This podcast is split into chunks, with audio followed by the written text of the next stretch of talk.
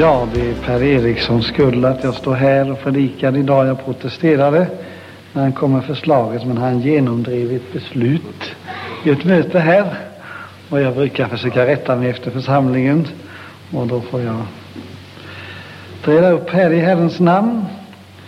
Och då är det ett par versar ur Judas brev som har rört sig i mitt inre. Det är ingen sån där utpräglad text för allhelgonadag, men jag tror det finns en del av det i den också. Men den har liksom inte lämnat mig och därför så, den här texten, därför läser jag den före i Herrens namn. Det är verserna 24 och 25.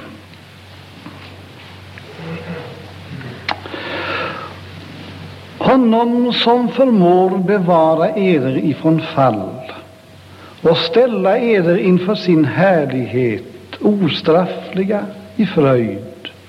Honom som alena är Gud och som är vår frälsare genom Jesus Kristus, vår Herre. Honom tillhör ära, majestät, välde och makt, såsom före all tid, så och nu och i alla evigheter. Amen. Herre, välsigna detta ord på våra hjärtan. Låt mig ur dess rikedom få bära fram något till välsignelse för oss alla. I Jesu namn. Amen.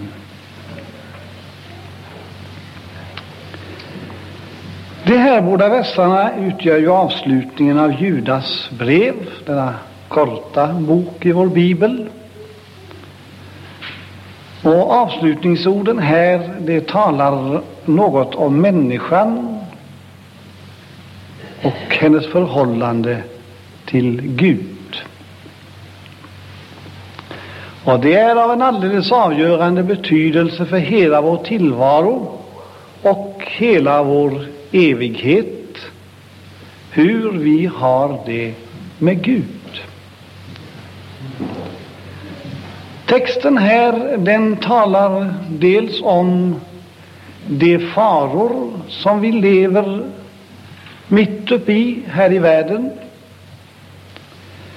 Det talar här om en underbar gudomlig frälsningstanke. Texten ställer Gud i centrum och den rymmer också allhelgonadagens tema om en himmel och en härlighet som väntar. Pris för Gud.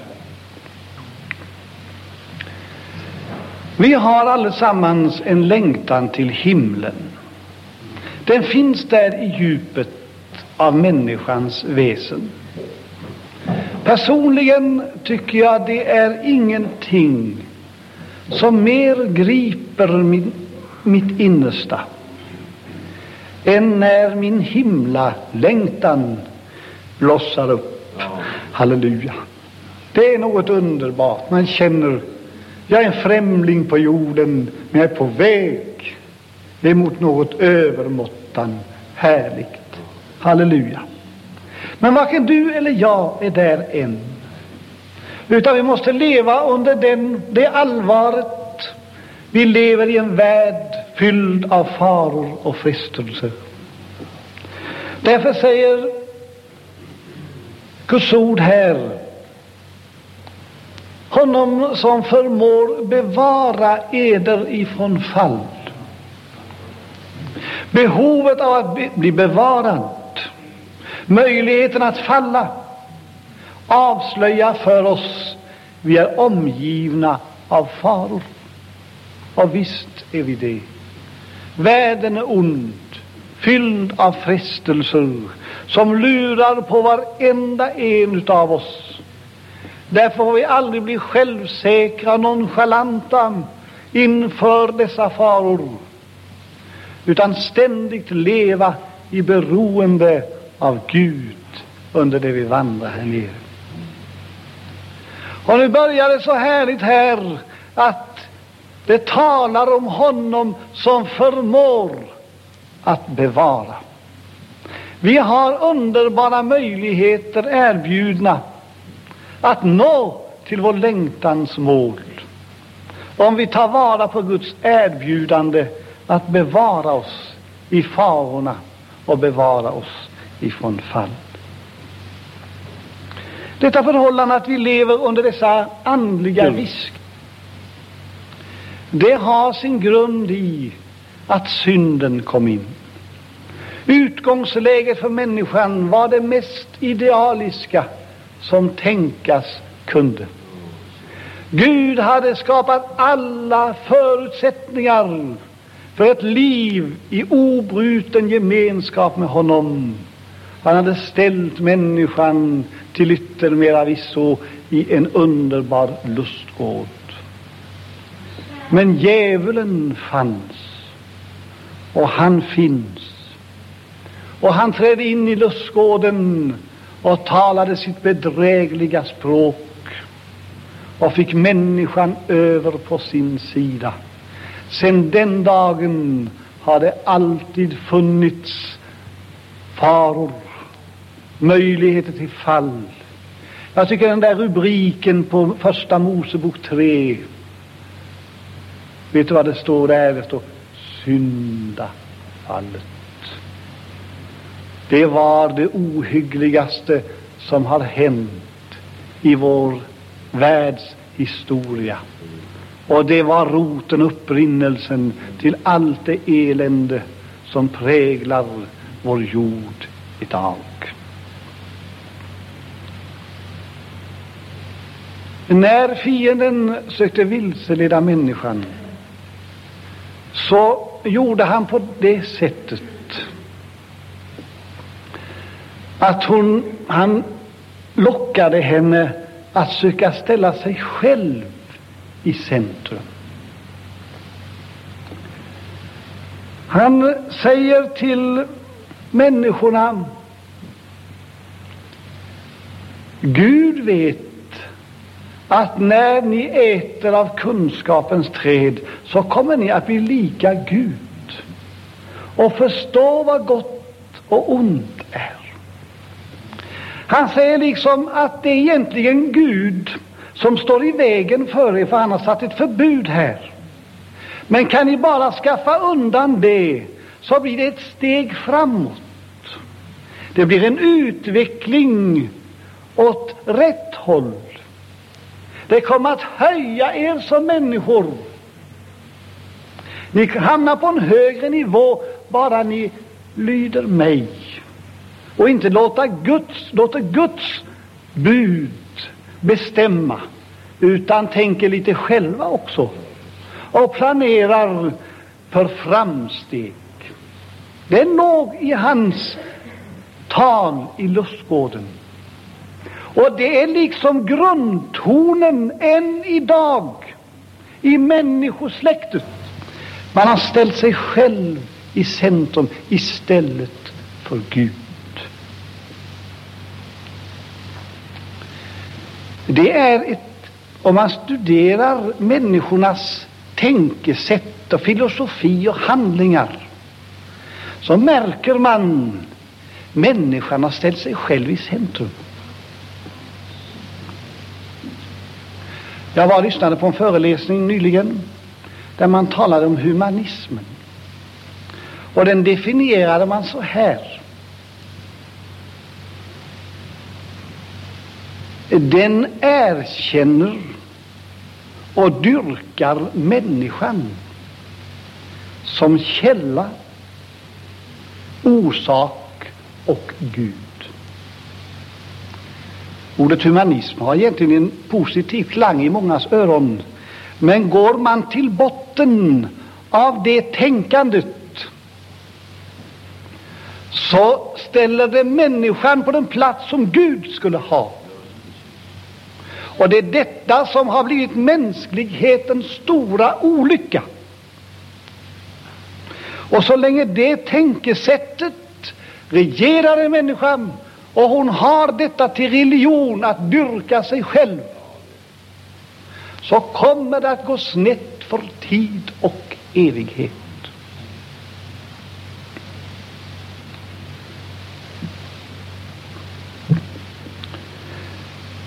Det är en stor olycka att det skulle hända människan. Men tänk vad mycket människoförgudning det finns. För man dyrkar människan och mänsklig prestation. Man tillbeder människan. Och människan har i sitt fallna väsen en strävan efter herravälde, att avsätta Gud. Det har blivit en inre sjukdom i människosläktet. Det pågår i vår värld en andlig förnyelse som fröjdar många av oss. Men jämsides med den så är det enormt mycket andliga och etiska och moraliska värden som raseras. Vi har upplevt i vår generation en rasering av etiska värden som är förfärande och som är en frukt av människans allmänna tänkande att hon själv är i centrum. Och så frågar mången om nu Gud kommer på tal så vill man ha det så att Gud ska tjäna mig ställa upp på mina villkor och hjälpa mig att vara ett, ge mig bidrag till mitt tänkesätt och min livsstil och livslinje.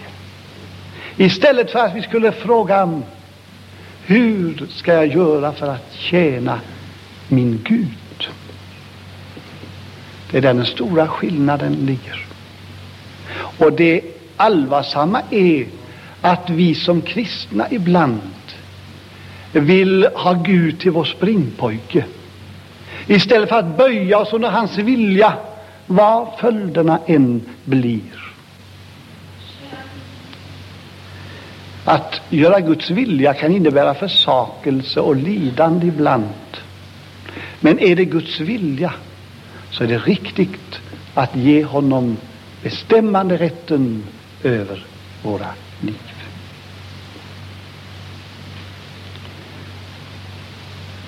Nu är det underbart att vi kan mitt i denna tid som är så infekterad utav detta mänskliga tänkande och människoförgudningen så kan vi ändå få bli bevarade och undgå att falla i den snaran om vi vårdar vår gemenskap med Gud. För det står här i texten att han förmår att bevara oss från fall. Tack och lov. Men vi klarar det inte själva. Därför, därtill är påverkan omkring oss alltför massiv. Vi står inte rycken, utan vi dras med i detta tänkande som skjuter Gud åt sidan och ställer människan i centrum. Men han, halleluja, han kan göra ett under med oss. Han kan möta oss och han förmår att bevara oss. Därför är det så viktigt att vi lämnar oss åt Gud. Jag tycker om det där gamla fina uttrycket. Det var mycket allmänt förr. Det är inte så allmänt nu, men jag tycker det, det säger så mycket och är framme vid kärnan. En människa ska lämna sig åt Gud. Halleluja. Då kommer han att ta hand om ett sånt liv och forma det och göra det välsignelsebringande och till något underbart. Pris ske Gud för det. I texten jag läste här möter vi också den gudomliga frälsningstanken. Vi människor behöver frälsas.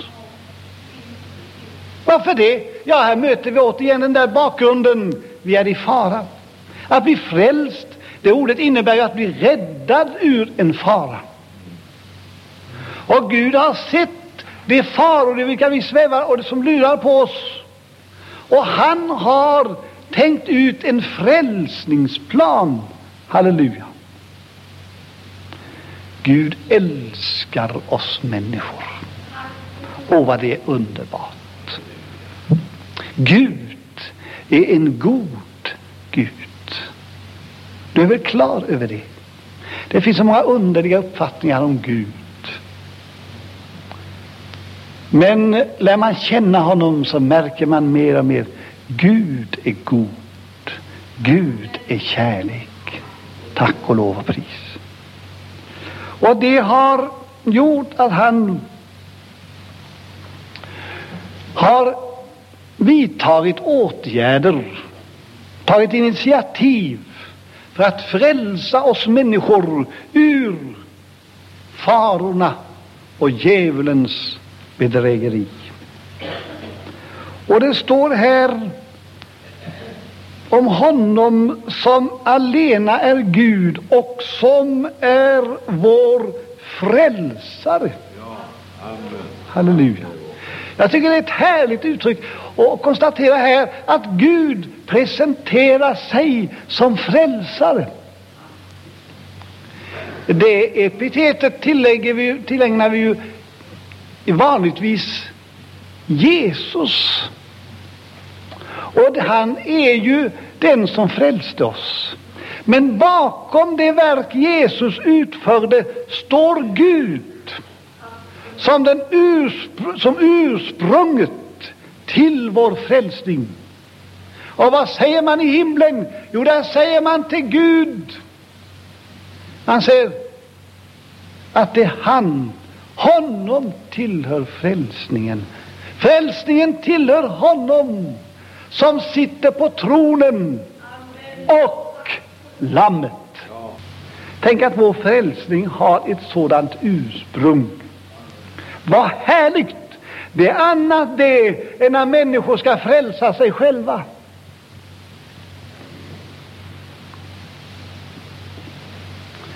Man sjunger i en av kampsångerna i tiden från höjden vi ej frälsan hälsa. Nej, sådana gudar står oss bi. Nej, själva vilja vi oss frälsa. Samfällt ska vår frälsning bli. Ja, hur ser det ut? Vi börjar bli på det klara med lite var att det kommer att sluta med katastrof, människans frälsningsförsök. Men det är den logiska konsekvensen av att sätta människan i centrum. Men tänk att få tro Gud är min frälsare och hans frälsningsverk har presenterats mig genom Jesus Kristus. Tack och lov och pris. Så säger skriften här. Han är vår frälsare genom Jesus Kristus. Tack och lov. Tänk att få tro detta. Du förstår, inför det erbjudandet så öppnas underbara möjligheter. Det frälsar människan från hennes synd och det stillar hennes samvetes anklagelser. Pris för Gud! När de kan hänvisa till den frälsning på vilken jag bygger mitt salighetshopp, den har Gud gett mig själv genom Jesus Kristus. Låt det aldrig luras ifrån denna enkla tro. Vi behöver den. Det är vår enda möjlighet. Det räcker. Du behöver inget annat. Tack och lov och pris. Gud har gett oss frälsningen. Tack och lov och pris.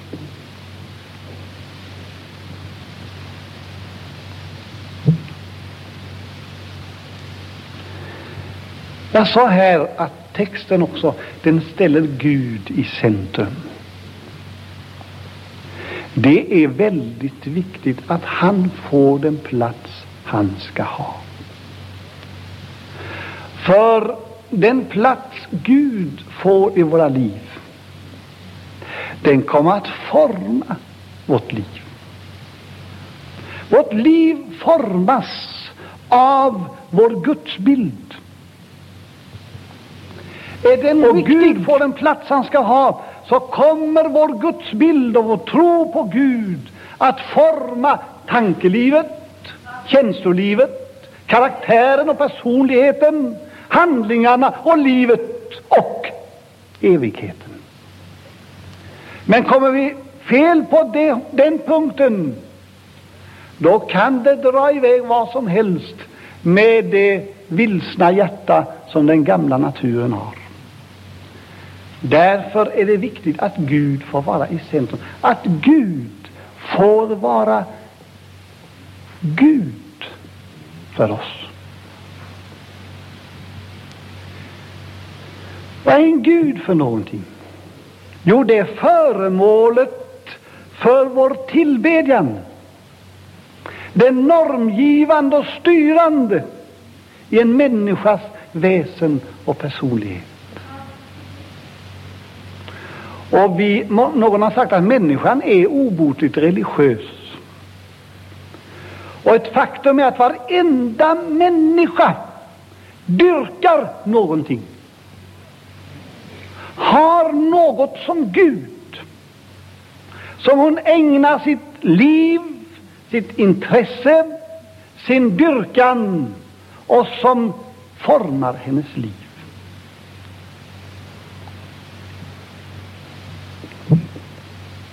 Det kan vara de mest märkliga ting som man ägnar sin tillbedjan. Jag fick tag i ett papper häromdagen som ett av mina barn hade fått i skolan. Det berättade om en cyklist som hängav sig så åt cykelsporten att han cyklade ihjäl sig. Inte därför att han välte med cykeln, men han kämpade så våldsamt så han dog på vägen. Och han fick stiga av till sist. Men sen kravlade han sig på cykeln och körde lite stycke till. Till slut föll han i marken och det, något av det sista han sa det var Hjälp mig upp på cykeln. Och så dog han. Du förstår, då har man kommit rätt vilse om vad men, ett men, värdigt människoliv är och vad det är ämnat för. Men så där har många det. Man lever för någonting som är fullständigt värdelöst ur evighetens synvinkel. Man dyrkar någonting, man har en Gud. Men tänk när Gud kommer i centrum. Och här säger skriften att det är han alena som är Gud. Och Bibeln säger att han är den enda sanne guden. Tack och lov. Är han Gud för dig? I vad mån bestämmer han över din tillvaro och i vad mån böjer du dig under det han har sagt är hans vilja? Eller nonchalerar du det och säger att jag vill någonting annat, då är du på, i fara att ställa dig själv i centrum och komma vilse. Gud behöver bli Gud för oss alltid och överallt. Han alena är Gud. Och så står det här om honom att honom tillhör ära, majestät, välde och makt. Det är något som tillhör Gud. Det är hans självskrivna rättighet. Vad vi än säger så tillhör detta Gud.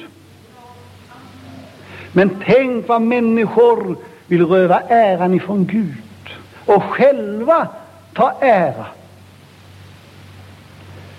Tänk vilken jakt det är efter ära bland människors barn.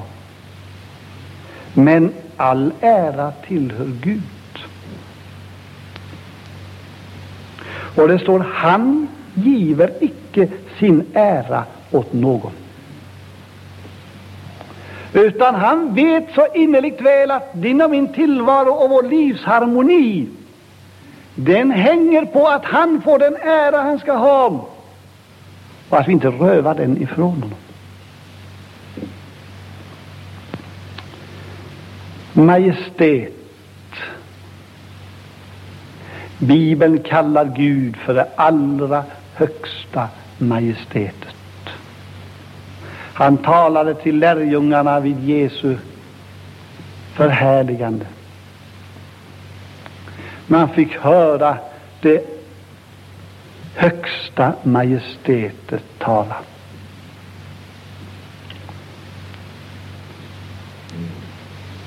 Och så står det här, välde och makt tillhör honom.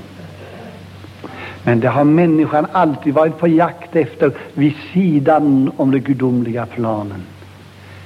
Du vet, makthungern. Åtrån att få bestämma, få makt och välde.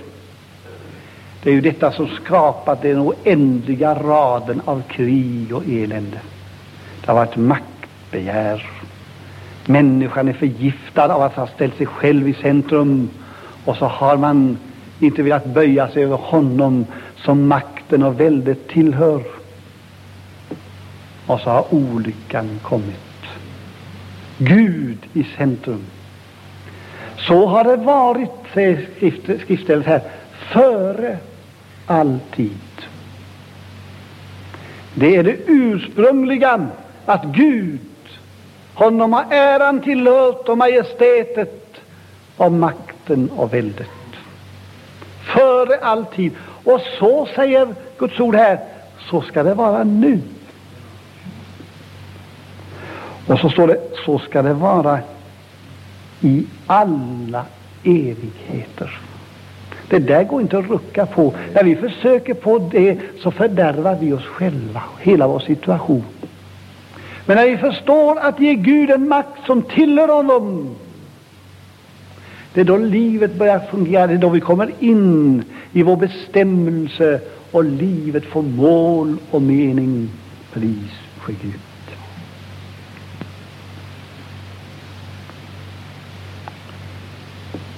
Och till sist hoppet om en himmel. Det stod så här honom som förmår bevara er från fall och ställa eder inför sig, inför sin härlighet, ostraffliga i frid. Vad härligt! Du och jag är ämnad, ämnade för himmelen. Och är du frälst så tillhör du redan himmelriket. För det står han har frälst oss från mörkrets välde och försatt oss i sin älskade Sons rike. Pris för Gud. Det har Gud redan gjort. Och det står att Gud har i Kristus satt oss med honom i den himmelska världen. Har du tänkt på det? Du tillhör himmelriket när du är frälst. Det är din, där har du din hemortsrätt. Och himlen är slutmålet. Tack och lov. Du är redan medborgare där, fastän du är på utlandsresa just nu. Men du är på väg till ditt hemland. Tack och lov och pris. Och ibland frågar vi oss hur ska vi nå dit? Vi ser på oss själva, upplever våra misslyckanden och brister. Och ibland smyger det över oss en oro. Ska jag nå fram? Ska jag verkligen stå i himmelen en dag? Dina möjligheter är underbara.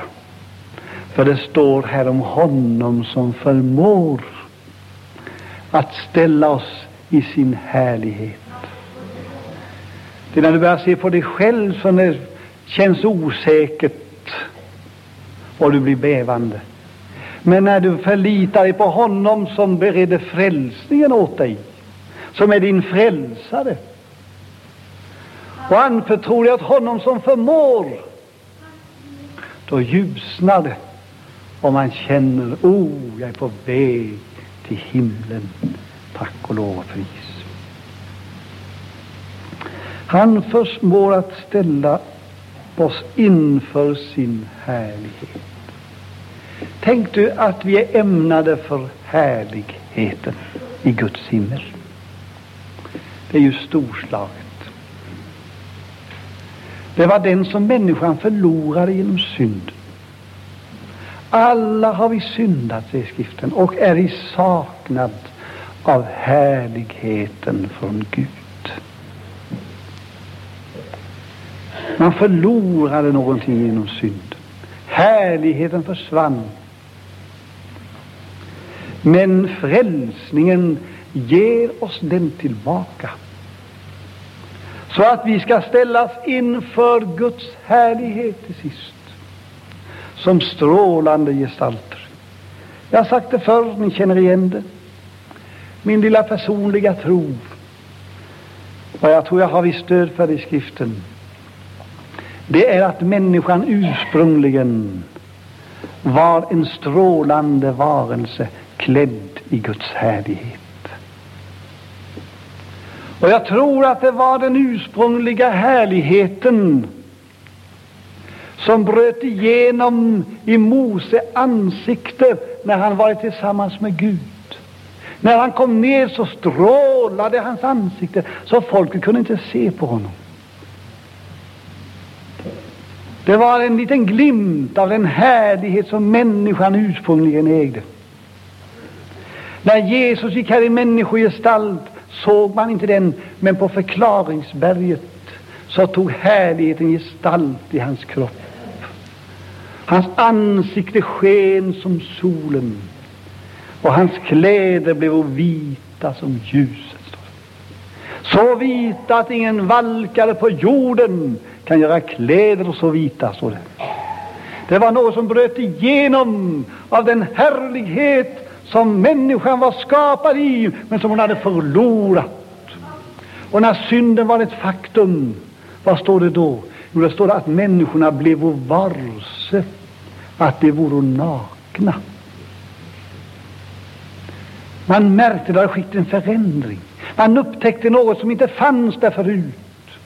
Man hade varit klädd i strålande härlighet, men när synden kom in så vek den ifrån människan. Hon stod där naken och arm. Hon hade förlorat det där gudomliga i sitt väsen. Men tänk att vi ska ställas i härligheten dag. Halleluja. Han ska ställa oss i sin härlighet. Vilken dag det ska bli. Hurdana ska vi vara då? Vi ska vara ostraffliga. Känner du hur underbart det ordet är?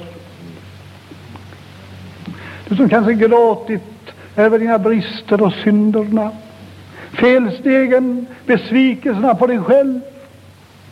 Den förkrossande känsla, tänk att jag inte når fram, att det inte är bättre med mig. Men kära vänner, en dag ska vi stå i självaste himmelen och inför Gud kunna säga genom din frälsning så är jag ostrafflig i härlighetsljuset.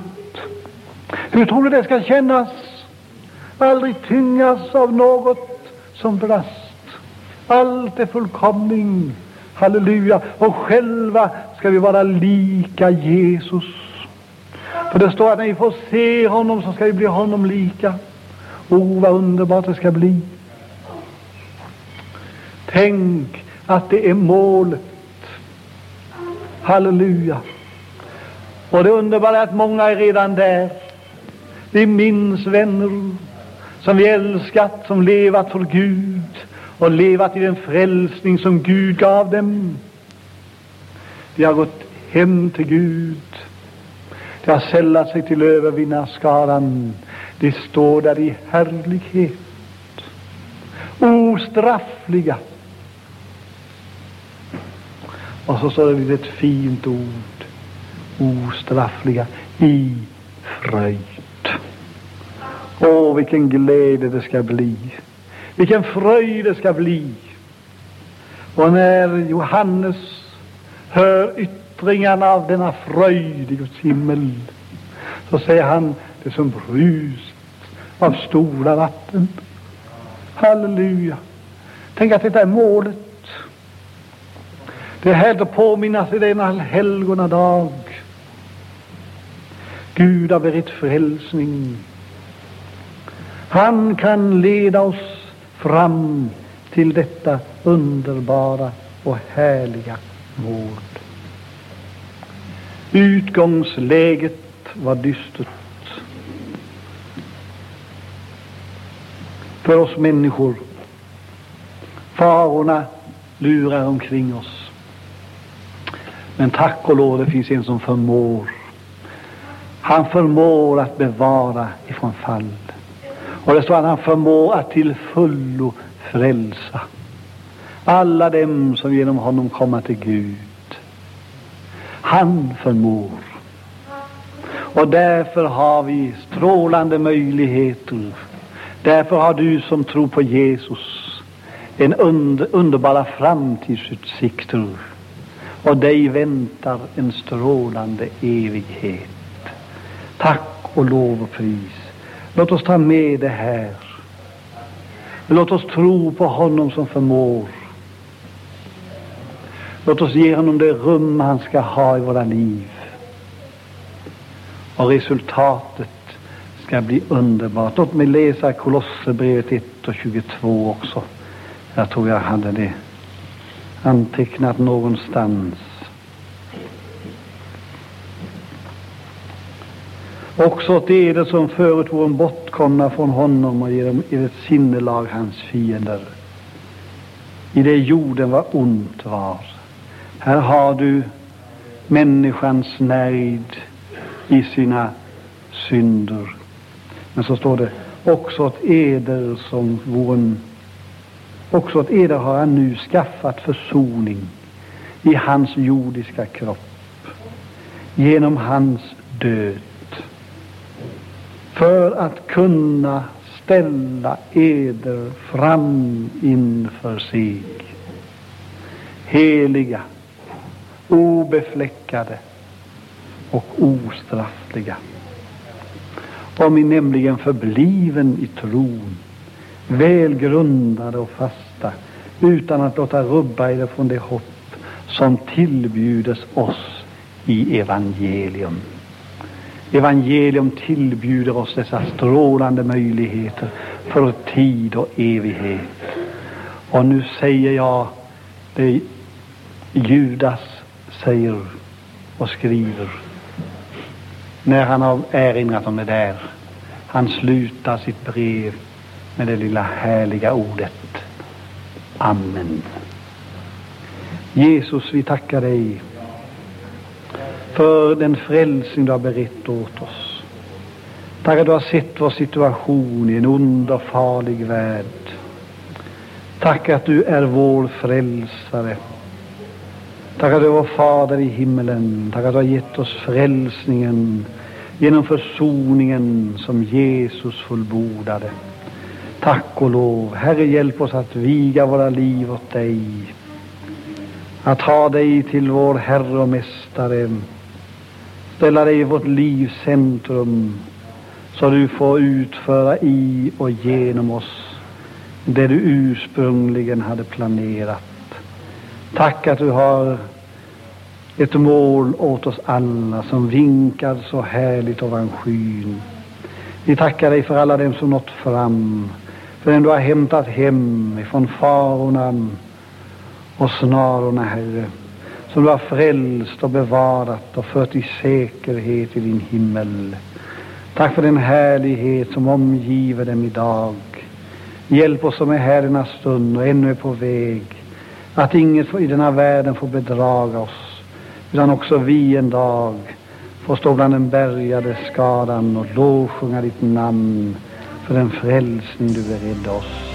I Jesu namn.